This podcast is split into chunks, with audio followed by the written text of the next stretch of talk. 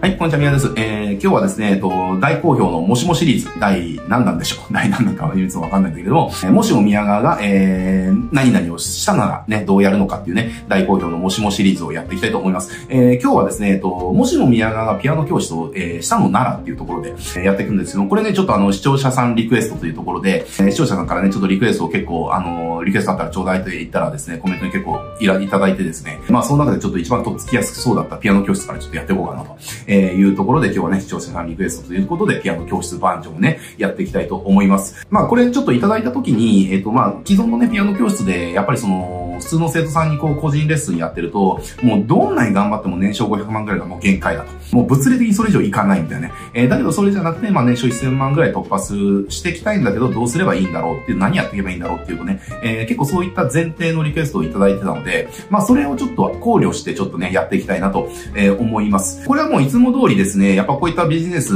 を考えるときに、えっ、ー、と、まあ市場の背景というかね、まあそういったものから考えていくっていうのがまあセオリーになりますので、ちょっと市場の背景というか、まあそのピアノ教室を取り巻く環境みたいなところを考えていきたいと思いますけれども、まあ、ピアノ教室に限らずですね、こういったレッスン系っていうのは、やっぱりどう考えてもむずいよねっていうのがもう僕の結論なんですよ。なぜならですね、例えば、例えばピアピアノ教室やった時に、じゃあ月の月謝、えっ、ー、と、じゃあ月2回のレッスンで、じゃあ月謝が8000円ですみたいなね。まあ、月2回のレッスンで普通の街にあるピアノ教室8000円はちょっと高いと思うから多分5000円ぐらいが妥当なのかなわかんないけれど、まあ5000ですとなった時に、じゃあそれが1回あたりのレッスンがね、じゃあ、えー、1時間だとした時に、じゃあ1日8時間稼働して、で、8時間稼働で8人とか入れられないじゃないですか。やっぱり入れ替えの時間だとか、なんか自分の休憩時間だとか、そういうと考えたら、まあ大体その、1日4人とかね、まあせいぜい5人ですよ。で、これをじゃあ1ヶ月休まずやったとしても、1日じゃあ5人だから、マックスで30日で150人がマックスなんですよね。だけど、月2回レッスンやるんだったら、これが半分になるから、75人がマックスなんですよ。じゃあ、1人当たり5000円だとしたら、えー、5七35の午後25だから37万5000円。月謝の売り上げは37万5000円。これが限界なんですね。じゃあこれが、じゃあ月1万円の月謝にできるんだったら75万、75に対して、えっと、じゃあ75万円、月額75万円になるから、まあ年間いくらですか ?900 万ぐらいになるのか？な ?900 何十万ぐらいになるのかな？えー、まだ行くけれども、えー、でも普通の人がね、ピアノに月2回習いに行くのに月謝1万円って結構高いから、しんどいよねって話なんですよね。ね、別にじゃあ普通のピアノ教室月2回ね、あの、なんか趣味レベルでやるピアノ教室が、なんて別にその辺のおばちゃんが、まあ変な言い方だけれども、その辺のおばちゃんが趣味でやってるから、ね、一回なんか2000円ぐらいでやってるとこもいっぱいあるし、ね、ヤマハとか行けばね、もうあるしねっていう。だから、あの、そもそもビジネスモデルとして稼ぎにくいモデルになってるんですよね。だからこれを稼ごうと思ったら、結局のところ、生徒数を増やしていく。だけどこれ生徒数を増やすっていうのは個人レッスンだと無理じゃないですか。今言った通りね。だから1対多形式にしなきゃいけないんだけども、でも1対多形式にすると、顧客側からすると、1対多だから、より単価を下げてもらわないといかないですよねって話なんですよね。だから1対多にすると月謝がより下がるから、より大きな人数が必要になってくる。で、多くの人数を1対多でいっぺんに教えようと思ったら、箱の大きさが必要ですよね。そうなってくると自宅の施設なんかできないんですよ。それ用のオフィス借りて。で、え、そこって防音とかしなきゃいけないから、結構家賃も高いところとかになるだろうし。え、そうなっちゃうと、じゃあそこの家賃で30万かかりますとかってなっちゃったら、より多くいない。だからそれこそね、そんな風になっちゃったら生徒数とか1000人ぐらい持たないとダメで、みたいなね。で、さすがに1000人ぐらいになってくると自分一人でやられないから、講師の人とか雇わなきゃいけないから、だからどの道それも難しいよねっていうのがあるんですよね。だから、単価を上げるっていう方法しか僕はないと思ってて、で、単価を上げるためにはどうすればいいのかっていうと、これは結局、誰に対して売るのかで単価をどういう風に上げるかは全部変わっていくかなって思ってるんですね。で、これが僕が今日考えたことなんだけれども、普通のピアノ教室でピアノのレッスンっていうところで単価を上げておこうと思ったら、本気度が高い人向けのピアノ教室にしていかないと絶対無理じゃないですか。じゃあ、おばあちゃんが趣味でね、老後の趣味でやるみたいな、なった時に、じゃあ、月謝10万払いますか？みたいな話ですよ。絶対払わないじゃないですか。だけど、じゃあこれが、じゃあ NHK の交響楽団のピアノのね、なんかこう一番奏者みたいなとこを目指すとかっていう人だったら、レッスン料で5万とか10万だって払いますよね。だけど、じゃあ、それが無名のよくわかんない、その辺にいるおばちゃんのピアノ教室の人にその月謝払うかっていうのは絶対払わないじゃないですか。有名なピアニストだった人が講師になってるだとか、有名なピアニストを育て上げた、そのコーチとかだったら、その月謝払うかもしれないけれども、だけど、全然無名のピアニスト、ピアノ教師やってるおばちゃんとかおじさんに、5万も10万も本気度が高い人が払わないんですよね。なぜなら、そんなとこ行っても、私は上達するとは思えないから。上達できるかどうかじゃなくて、思えないわけですよ、顧客側がね。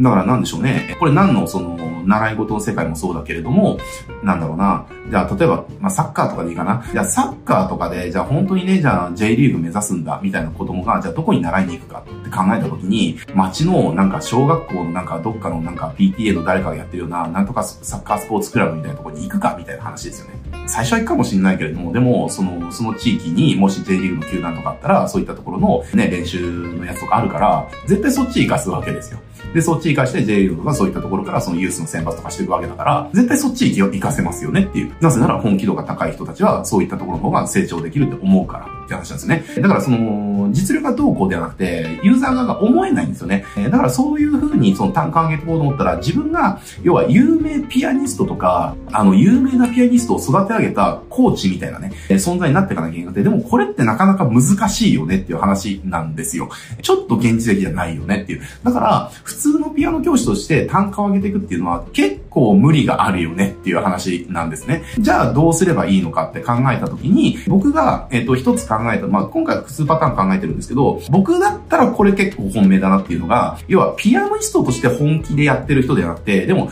ピアノっていう鍵盤楽器が本気で必要な人って実はいて、それ誰かっていうと、えー、バンドをやってる人たちなんですよね。音楽活動をやってる人たちなんですよ。で、例えばじゃあ僕もバンドをやってたし、僕はギター本気でやってたんで、えっと、もう、20年以上前の出来事ですけれども、20年前だったら、まあ、その辺にいる人たちもよっぽどうまく弾けた、えー、自信はありますけど、ヤマハのね、コンセプトとかでベストギタリストとかも何度も撮ってたんで、あれですけれども、まあ、19歳とかね、そのくらいの時代の話ですけど、えー、もう20歳とかなんかこういう昔撮った記念の話するのなんかすげえダサいからあんましたくないけれども、でも僕はギターをやってたし、あの、ちっちゃい頃から音楽やってたわけじゃないんで、絶対音感とかないんですよ。えー、ある程度耳コピはできるけれども、絶対音感がないから、やっぱ、スラスラはできないんですよね。で、複雑なコードとかやられると、それコピーするのとかって、すっごい難しくなってきたりだとか、えー、するし、あとは自分で作っ、僕はあの、作詞作曲もしてたんで、自分で作った曲に鍵盤のアレンジができないんですよね。なんか、和音のストリングスとかはできるかもしんないけど、じゃあ曲の合間に、その、ピタって止まって、ピアノ伴奏だけでやるシーンとかあるじゃないですか。ああいうところのピアノ伴奏とかつけれないんですよ。わかんないから。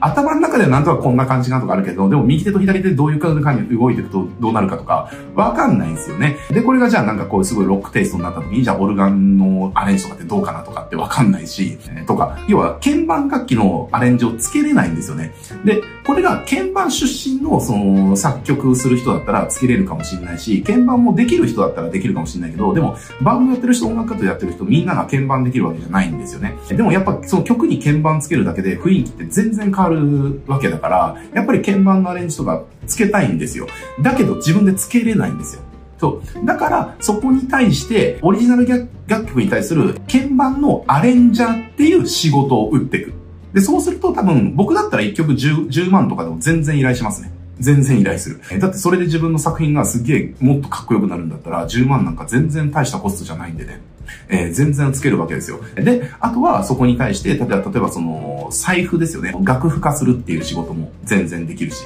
やっぱりその音楽やってても、五線譜読めないとか書けない人多いし、僕も読めないんですよ、五線譜は。五線譜からはみ出したあの線がいっぱいあると、これは何なのかもわかんなくなるしね。えー、あとはその、五線譜って一番左側にそのシャープとかフラットとか出るわけじゃないですか。で、あのシャープとかフラットがどこについてるかで、じゃあこれは何、あの、波長長なのか、二単調なのかっていうのはまあわかるわけだけれども、それがやっぱ一瞬でわかんないですよね。だからその楽譜化するっていう、要は耳コピーもできないから楽化っていうのは難しいし、そもそも楽が、その、書けない、読めないからっていうね、ところあるんで、やっぱそこのニーズっていうのは絶対あるよねってバンドやってる人からしたらっていう。えー、だから僕だったら、えー、そっち側を売っていくっていうことをやります。えー、で、それで気に入ってもらえたらそこの、えっ、ー、と、人たち専属で、あの、リピートが確定するじゃないですか。曲作ったらちょっとこれのあのアレンジお願いできますかとかっていう感じでなるわけだから、できるわけですよ。僕はそもそもそういう音楽活動が僕自身好きなんでね。だから僕だったら、それ、要はピアノ教師じゃなくて、要はピアノができる、えっ、ー、と、鍵盤ができるっていうことを活かしたアレンジャーとしての仕事っていうことをやっていくっていうね、ことを目指してます。で、自分が要はその曲を作って、なんかボカロみたいな感じで作品出してって、それを売っていくってなると、なかなかこれ難しいけれども、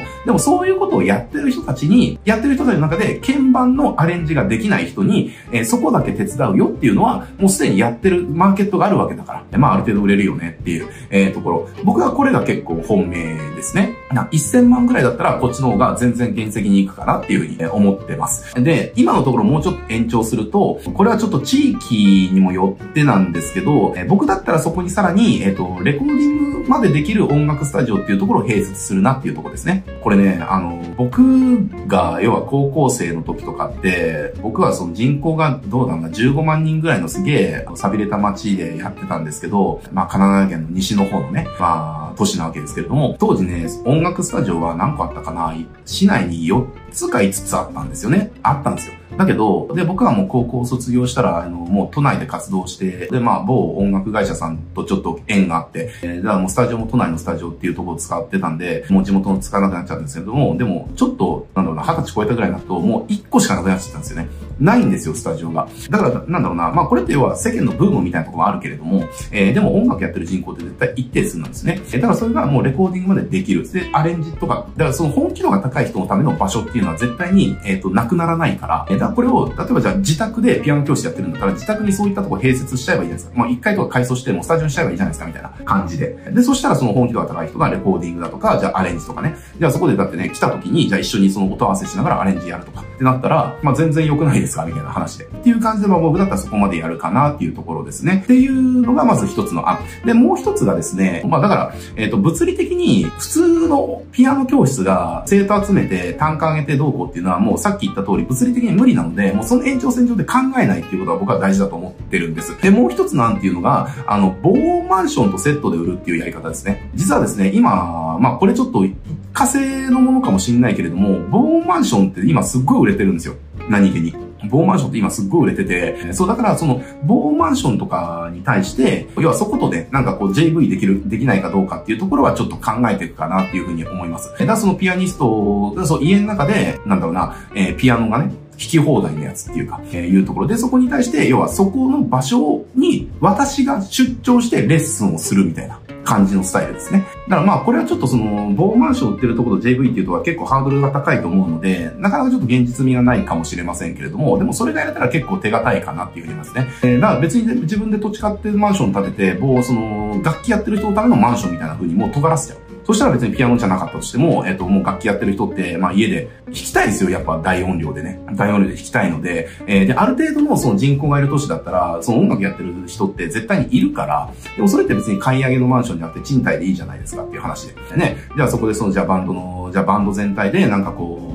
簡単な音合わせするね、場所としても使えるだろうし、えー、みたいな感じで、音楽をやってる人向けに、その、何かを展開するっていう方向で僕だったら考えていくかっていうところですね。で、あともう一つ、これが一番現実的かもしれないけれども、ピアノ教室としてやっていくんだったら、普通のピアノ教室としてやっていくんだったら、僕だったら高齢者向けのコミュニティ化してきます。ピアノ教室っていう名前がついた高齢者の触れ合いコミュニティを僕だったらやっていく。って話ですね。だからピアノっていう共通のアイテムを共通言語とか共通の趣味っていうのを用いて、それを好きな人たちとか、それを通じて知り合ったその高齢者たちが楽しくワイワイできるコミュニティ化っていうね、えー、ことをやっています。えー、だそうすると、要はそのレッスンとかっていうのも1対1でできるから、全然 OK だし、で、あと高齢者っていうのはやっぱりその日本人の中でも、その使えるお金が割と多い部類に入ってる人たちですよね。で、あと高齢者ってやっぱりそのコミュニティっていうところが大事になってくるので、ピアノ教室、そう、ピアノレッスンっていうところがメインじゃなくて、ピアノレッスンっていうのはもうおまけなんですよ。何が、えっ、ー、と、メインなのか。もう旅行会社とかと組んで、もう観光ツアーとかやるんですよ。で、そこで別に参加費の何割かをもらうみたいなことをやるとか、やったりだとか、えー、あとはその発表会みたいなとを企画するだとかね。いや、コミュニティとしてのそのマネタイズっていうところをやっていくわけですね。で、そのコミュニティを作ってしまえば、これどういうふうにやっていくかっていうと、えー、例えば高齢者なんで死が迫ってるので、例えばその葬儀屋さんと JV しとくとかね。葬儀屋さんが私たちのコミュニティに売れると。だから、それの、えっ、ー、と、広告料をくださいと。じゃあ、あと高齢者も入れる保険会社と保険と JV する。そこでこの私のコミュニティに売るんだったら、えっ、と、じゃあマージンとしていくらくださいっていう。えー、だから、ピアノっていうアイテムを使って高齢者のコミュニティを作って、高齢者に対して何かを売りたい人が、そこのコミュニティに売った時のマージンを得るっていうスタイルですね。だからこれがそのコミュニティ化してる時っていうのは、その、ピアノ教室だけだと弱いから、えじゃあピアノ教室が終わった後に1時間ぐらいちゃんとお茶会開いてあげるとかね。で、あったりだとか、あとはその年1回ぐらい、そのなんか、そのコミュニティの慰安旅行みたいなことを企画してあげてね。で、これはその旅行会社と別に JV すれば、別に自分のコストとか何もない、かからないから、別に楽なわけですよねっていう。で、別にこれもね、すっげえ遠くまで行く必要もないし、別にね、日帰りとかでもいいわけですよ。だから、ね、神奈川県とかだったら、じゃあ箱根のね、温泉の日帰り旅行とかで十分なわけですよね。みたいな感じでやっていく。えー、そうすると、要はピアノのレッスンっていうところから、そのマネタイズポイントっていうのをいくつも増やせるじゃないですか。ピアノのレッスンをしなくても、要は右から左で紹介するだけでお金が入ってくるっていうマネタイズの流れっていうのをいくつも作れる。えー、要は高齢者に対して何か売りたい人。えー、だそれっていうのは別にその、じゃあ介護リフォームとかでもいいわけですね。その、じゃあデイサービスとかでもいいわけだし、じゃあ健康食品とかだっていいわけだし、なんだっていいわけですよ。高齢者が、え、ー、と、買うものであれば、なんだってそのコミュニティに対して売れるわけですよね。だからそのコミュニティを、要は、高齢者っていう群衆を私が作るっていう発想なんですよ。その群衆に対して売りたいものを売って、持ってる人が売る。で、それ売った時のマージンを得ていくっていうビジネスモデルを僕だったら作っていくかなっていう。そのピアノ教室単体で儲けようと思ったら、やっぱり有名ピアノ講師にならないと、どの道無理なんで、だから、なんだろうな、あの、世界的なボイストレーニングのコーチで、名前忘れちゃいましたけど、いるんですけど、レッスン料とか何万ドルとかなんですよ。ね、別にその辺のボイトレなんて1時間数千から高くても1万円くらいで受けれるから、何百倍とかなんですよね。何百倍で聞かないか。もう何十倍、何十倍とか。あ、下がっちゃった。何十倍。何千倍とかね。何倍倍とかなんですよ。でもそういう世界的な有名なボイトレとかだから、世界的な有名な歌手がレッスンしてくれって来るわけですよね。それって世界的な有名なボイストレーニングのコーチだからなんですよね。っていう話なんですね。だから、有名なピアノ講師になっていかないと、ピアノ講師単体としての収益っていうのは絶対上げていけないので、そのモデル上ね。だから、そっちを目指すんだったら、もうそっちで絶対自分を有名にしていくってことを頑張んなきゃいけないけど、でもそれって物理的になかなか難しいから、だから僕だったら、ビジネスとして考えるんだったら、えー、コミュニティ運営、もしくは、要は音楽を真剣にやってる人に対して、鍵楽器のアレンジ、もしくは財布っていう仕事にシフトしていく。で、そういう風になったら、じゃあバンドに対して曲提供とかもできるわけですよ。今とかね、AI で曲作れるとか言うけど、AI で作った曲って著作権ないから、これ、すごいでしょ。AI で作った曲って今著作権ないですよ。著作権フリーなんですよ。だから、誰かが AI で作った曲って誰もがパクっていいんですよね。著作権ないからっていう。これ面白いよねっていう。何気に作曲家って今のその権利関係だと AI に侵害されないんですよね。作曲の賞って AI 侵害されないんですよ。だから、そういった、じゃあ、例えばバンドとかになった時に、じゃあ曲提供みんな曲が作れるね。だったら、まあ、鍵盤やってる人って結構曲作れると思うから、なんだろう、そうしたやつとかね。あとはじゃあ、ライブとかのサポートキーボーディストみたいな感じのとかで。僕はちなみに、高校卒業生がやってる、やったバンドっていうのは、キーボードが、えっと、サポートの人で、えっと、一回、ライブ一回あたり3万円くらいやっぱり払ってました。ね、ただでずっとやってくれっていうわけにやっぱいかないのでね、えー、向こうも他にやることがある中、時間割いてやってもらうわけだから、えー、ライブ1回あたり3万円ぐらいやっぱ払ってました。アマチュアだけどね。だって月10本ぐらいライブやるから、10日間高速でただっていうのはさすがに忍びないと。いう。だから、僕らのその、なんかサポート代だけでね、大した額じゃないかもしれないですけど、30万ぐらいやっぱ稼いでたわけですよね。で、そで、そいつは、あの、そういったサポートのキーボードを3バンドぐらい掛け持ちしてたので、おそらく多分、まあ、それ、サポートのやつで、まあ、50万ぐらい多分、お金はもらってたんじゃないかなと、他のバンドがいくらぐらい払ってるかわかんないけどね、みたいな感じでもうできるから、えー、まあそういったパターンか、もしくはその防音、えー、要は不動産っていうとこですね、えー、いうとこに行くと。えー、だそこに対して、じゃあ例えば自分がその各楽器の講師の派遣みたいなところもやれるようにしちゃって、じゃあ入居した人が、じゃあギタリストだったら、じゃあギタリストの、その、講師、えー、講師受けたいんだったら、あなたの家に、えっ、ー、と、行って、そこで教えるよ、みたいな、えー、感じの、要は体制取っていくとかね。そうすると家賃収入プラス、えっ、ー、と、いろんなレッスン料のマージンを抜くね、モデルが出来上がるから、まあ僕だったらどれかかなって。で、僕が、えっと、趣味の延長線上で好きでやるんだったら、バンドマン向けのやつ。えー、だし、えー、完全にビジネスライクでやるんだったら、コミュニティか。で、えっ、ー、と、JV ができたりだとか、その資金が用意できるんだったら、要は防音マンションっていうのを起点としたモデルですね。まあそういった感じでちょっとチョイスしていくかなっていうふうに思います。まあ結構今回はですね、あの、まあピアノ教室って、まあよくよく考えたらやっぱりその、構造上、ピアノ教室をやってる、えー、ピアノの先生が儲けていくっていうね、その、事業として収益を上げていくっていうのは、まあ、構造上ちょっとこれ無理じゃねっていうね。で、これは何の習い事もやっぱそうだよねっていうのがあったので、まず構造をそのガラッと変えていかなきゃいけないよなっていうところから、まあ、この3つをね、ちょっと思いついたんで、まあ、今日はちょっと3アイディアになりましたけど、まあ、3アイディアね、全部シェアさせてもらいました。まあ、こんな感じでちょっとね、もしもシリーズは、えいつもやってるんですけれども、なんかね、今日の話を聞いて、もしね、あなただったら、あ、俺だったらピアノ教師こうやるな、みたいなことがあるんだったら、それをちょっとね、コメントで教えてほしいなってます。まあこれね、僕の動画通じて見てくれてる方がコメントでね、なんかこうアイデアとか出してもらって、で、それが誰かのね、こうすごいスケールする、なんかビッグアイデアになるかもしれないし、なんかそういった活性化とかあってもいいかなと思うんでね、まあこの動画見て、あ、俺だったらピアノ教室こうやるなとか、っていうのがあったら、なんかコメントで教えてほしいなと思います。で、またね、いや、宮さん、あの、も、もしも、じゃあ、なんか、宮さんが、じゃあ、お団子屋さんやるんだったらどうやりますとかね、なんか、えー、この業界とか、この商材とかね、このビジネスだったら、宮さんだったらどうやるのかなとか、ちょっと知りたいよとか、興味あるよっていうのがあったら、それのリクエストもね、コメントでお待ちしてますので、えー、どんどんお寄せいただけたら嬉しいです。はい、じゃあ、今日もね、もしもシリーズはこれで終わりますけどもね、えー、またちょっと週1ぐらいでしばらくはもしもシリーズやっていきたいと思いますので、次回、またね、お楽しみいただけたらと思います。はい、じゃあ今日これで終わります。ご視聴ありがとうございます。